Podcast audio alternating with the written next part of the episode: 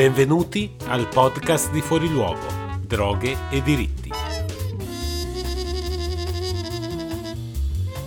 Una produzione di Forum Droghe che vi porta i contenuti del sito di fuoriluogo.it nelle vostre cuffie.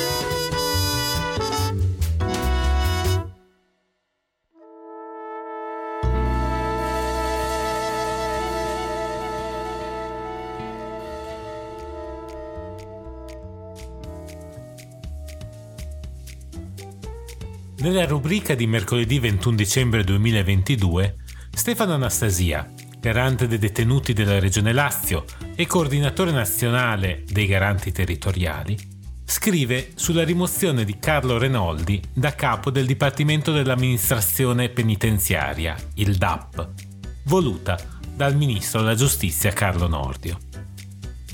Sullo sfondo, un governo che, al di là delle dichiarazioni di principio del Ministro Nordio, Nulla sinora fatto ad esempio perché le centinaia di detenuti in regime di semilibertà che oggi dormono nelle proprie case grazie ai provvedimenti anti-Covid possano continuare a farlo anche dopo il 31 dicembre, perseverando così per una volta tanto in un'esperienza di progressivo ritorno al vivere nella società considerata positiva da tutti e che non ha creato alcun incidente.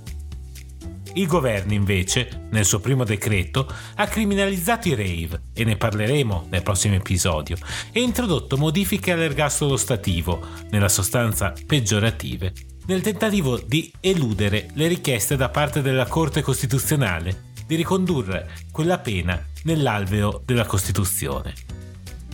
Buon ascolto.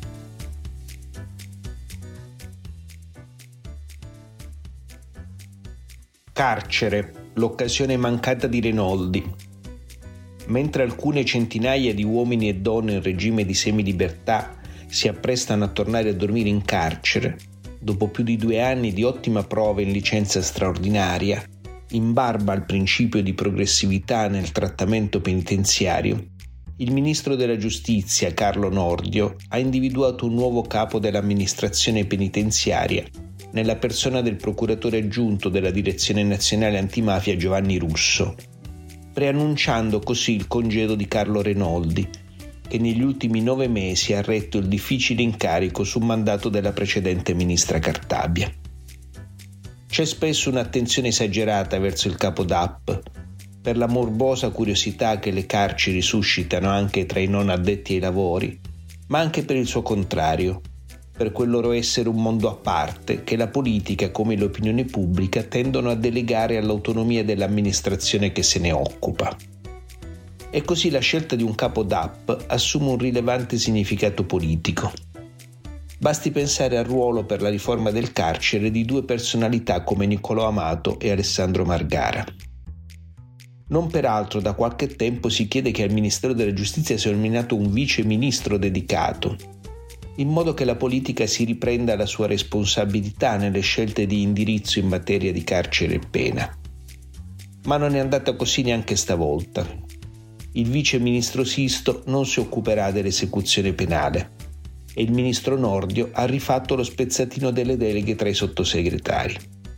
La politica penitenziaria resterà quindi nelle mani del capo del DAP, e dunque tocca tornare a scrutare il vertice dell'amministrazione per capire che carcere sarà quello dei prossimi anni. Non sappiamo ancora nulla di Giovanni Russo, salvo quel che ci dice la sua esperienza professionale. Un procuratore, come spesso in passato, per di più antimafia, secondo un adagio infondato che immagina quel ruolo come lo svolgimento di un'attività inquirente con altri mezzi in un avamposto della lotta alla criminalità organizzata. Ha ragione sul riformista di sabato scorso Gian Domenico Cagliazza, presidente delle Camere Penali, a stigmatizzare questa coazione e a perseverare nella confusione di ruoli e di competenze. Nella migliore delle ipotesi, il dottor Russo, cui comunque auguriamo sinceramente di fare presto e bene, dovrà impiegare mesi a scoprire dove si trova, le urgenze delle carceri, la complessità della macchina amministrativa a cui sarà messo a capo. Mesi decisivi per un sistema penitenziario che soffre di tare storiche e accidenti recenti, messi in luce dalla pandemia, e da troppi suicidi e violenze. e in politica si sa il tempo è metà dell'opera. Il tempo è quello che è mancato a Carlo Renoldi, magistrato invece tra i più esperti di carcere, che in pochi mesi ha dato importanti segnali di riforma, dalla circolare sui colloqui e le videochiamate al rinnovo delle indicazioni per la prevenzione del rischio suicidario. E che in un articolo di congedo pubblicato sulla stampa di domenica scorsa lascia al suo successore utili indicazioni per la valorizzazione del DAP il ministro Nordio non ha ritenuto che potesse essere ancora Renoldi a condurre l'amministrazione penitenziaria. Era prevedibile, anche per l'astio con cui alcuni referenti sociali della destra avevano attaccato la sua nomina. Un ministro, in fondo, è il ministro della sua maggioranza e a essa risponde. Se di occasione mancata dobbiamo parlare, bisogna forse risalire più indietro a quella breve finestra di tempo in cui la ministra Cartabia aveva individuato un ottimo capo del Dipartimento. La commissione ministeriale per l'innovazione del sistema penitenziario presieduta dal professor Ruotolo aveva indicato i provvedimenti da adottare subito e la legislatura sembrava avere ancora un anno di vita. Ma, come si dice, chi ha tempo non aspetti tempo.